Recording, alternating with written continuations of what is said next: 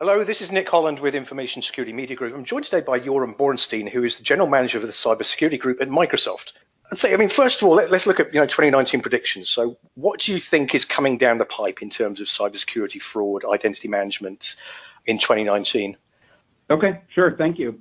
As we at Microsoft look ahead to 2019, I think there are probably three main areas that we're anticipating seeing a lot of activity from our customers and our partners.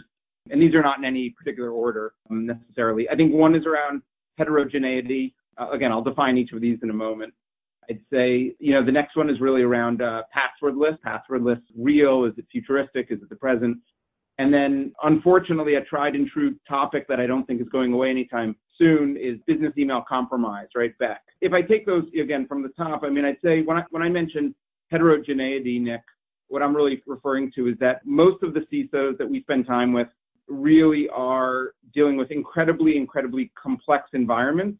And those environments are getting more complex by the day because of an expanding surface area, right, from IoT and industrial IoT devices, bring your own devices, and an environment in which many of them have, either because of M&A or because of decisions made by predecessors or what have you, simply, have this disconnected landscape, right, which with tools that operate effectively in silos.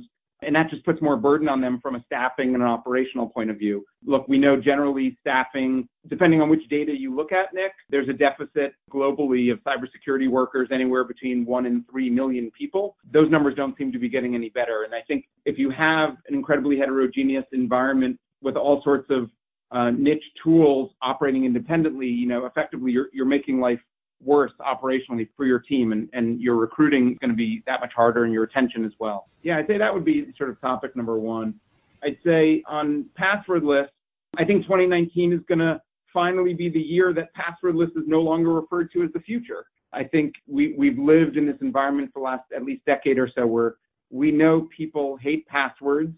We know human beings are really bad at choosing passwords. And we know human beings are lazy about the passwords that they do choose. And I think that's a pretty uniform statement about sort of humanity. And I think passwordless, and if passwordless could happen technologically, I think has always been the thrust of the dialogue until now. And I would argue very strongly that I think next year is really the year that people are not going to say it's in the future. People are going to say, no, it's here, it's now. The tools and capabilities exist for that to be a reality, ubiquitously. And then third, Nick, I'd say around business email compromise, right, Beck.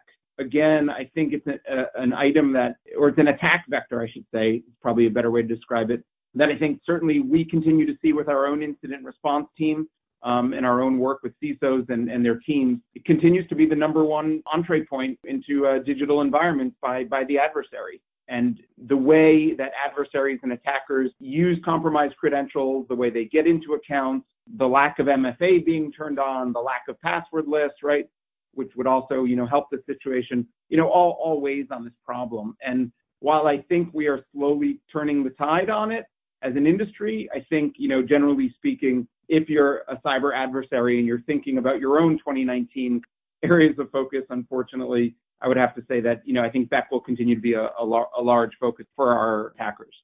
What is Microsoft doing specifically that would be trying to alleviate those pain points?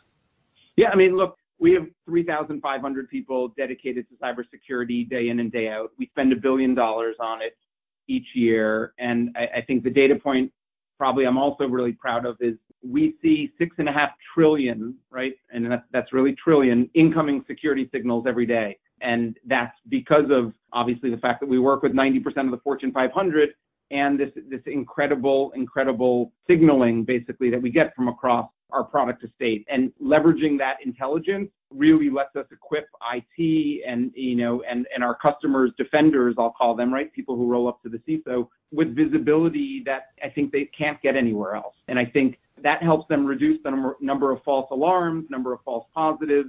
That also helps them reduce some of the complexity I was talking about earlier, and it lets them, with confidence, deploy new products, new services, new devices, right, in their environments, which, let's be honest, that's what they're trying to do. They're not trying to slow down their business. They're trying to accelerate the digital transformation. And if a CISO can have that conversation with the board and with the CEO, that's a much easier, much nicer, much friendlier conversation to be having about accelerating things rather than blocking things and asking for things to be turned off. So, I think it's easy to overlook that, again, just how pervasive Microsoft is in parts of our lives. I think it's almost overlooked that you're that commonplace. So, yeah, I imagine the data that you can capture in terms of end user behavior and as an attack point for fraud. I mean, people focus on, the growth in mobile, but it's still very much, as you said, business email compromise. And a business email, first and foremost, probably comes through to a business device, which is likely running Microsoft. Yeah, I think if you look at the breadth of what we're doing across